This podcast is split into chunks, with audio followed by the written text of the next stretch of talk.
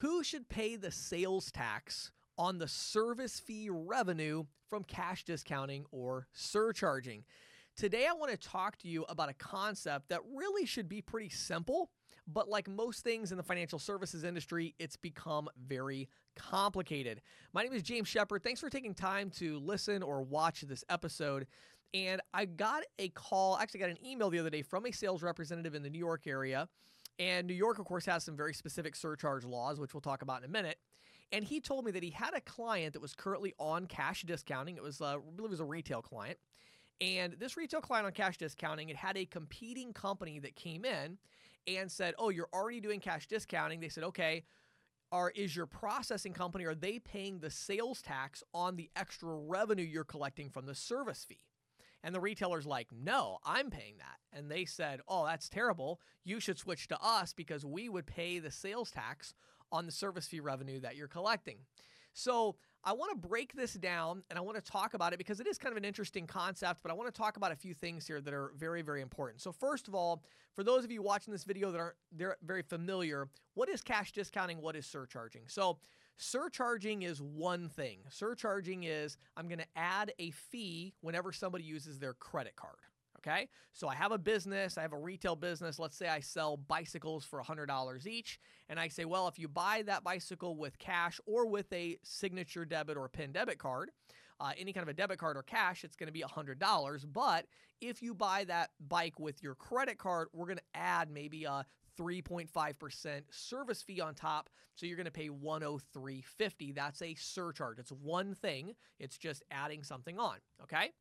Now, what is a cash discount? Well, a cash discount is two things. The first thing is it's a price increase. So you're increasing the price of everything in your store. You're just doing a price increase. Now, depending on which state you're in and the different rules that apply and things like that, you might be raising your price by informing at the door and at the counter, informing the consumer that your regular price is increased or you might actually be changing the prices on the shelf or on your website or whatever, right? So any, any way you slice it, you're raising the price, right? Then you're offering a discount when people pay with cash. Okay. Now, why would somebody do cash discount versus surcharge? Well, the main, the real reason behind this is because with surcharging, there are Visa Visa rules, compliance rules, where Visa says if you're going to do a surcharge, you cannot add that service fee to debit transactions, only to credit transactions. And so the cash discount is a way where protected by the Durbin Amendment, if it's done in a compliant way, it's a way to basically get around that restriction and say, what we're going to do is we're going to raise the price on everything, and we're only going to give the discount when somebody pays with cash. So the net effect is that in that bike store that sells bikes for $100, people are paying that higher 103.50 on credit and debit transactions. They're just not paying the higher price when a customer or consumer uses cash, okay? So we're talking about a cash discount program here. So the question is, we have a merchant and let's say that they were getting 20,000 a month in revenue, 10,000 from cash, 10,000 from credit debit cards. And so they're making $20,000. Well, now they implement a 3.5% service fee, and that's how they're notifying their customers with a sign at the door and the counter. They're saying our, you know, all the listed prices would be the cash price. We have implemented a price increase of 3.5% on everything in the store, right?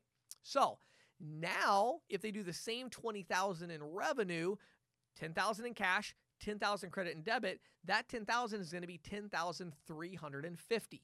So their total revenue is now going to be $20,350. So the question is, who pays the sales tax on that extra $350 in revenue?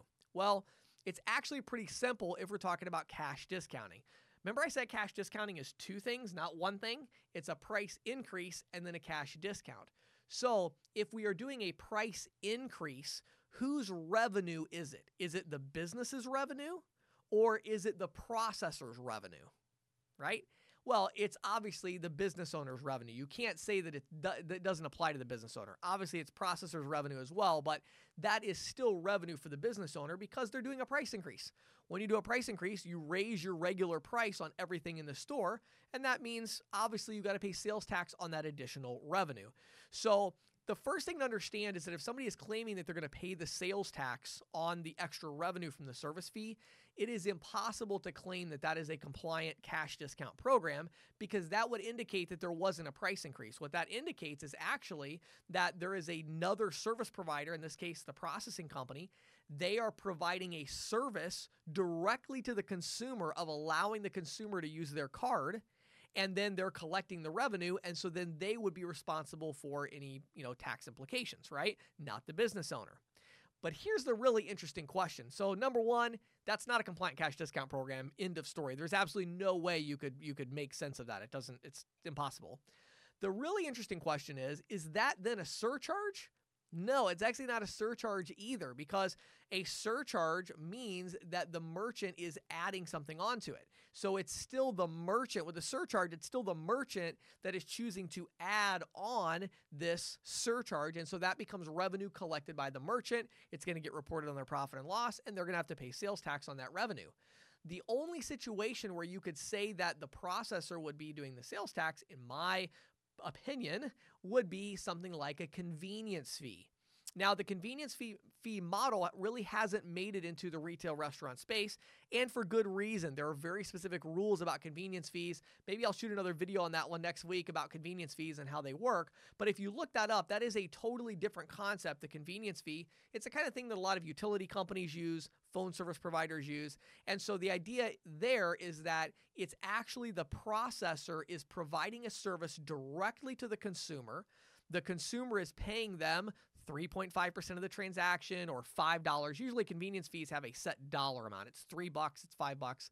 They're providing a service where they can then collect that revenue and the service they're providing is the merchant doesn't allow you to use credit and debit cards, but we, XYZ Processing, we allow the consumer to use this if they pay us a convenience fee, and then we're paying the uh, business owner their, their portion of the money. So you could technically run it that way, and then the processor would, you know, potentially would take some of that tax liability away from the business owner, but now you have a convenience fee with a whole different set of rules and regulations. So Again, future episode, we'll talk about convenience fees, but I just wanted to make it really clear that, in my opinion, I'm not an attorney, I'm not an accountant, but in my opinion, and I think most of you would agree with me, there's really no way to have a compliant cash discount program where the business owner is not paying the sales tax on the extra revenue collected because a cash discount is two things it's a price increase and it's a cash discount. The extra revenue is coming from the price increase. And by definition, a price increase means that the extra revenue is a revenue for the business, which means they have to report it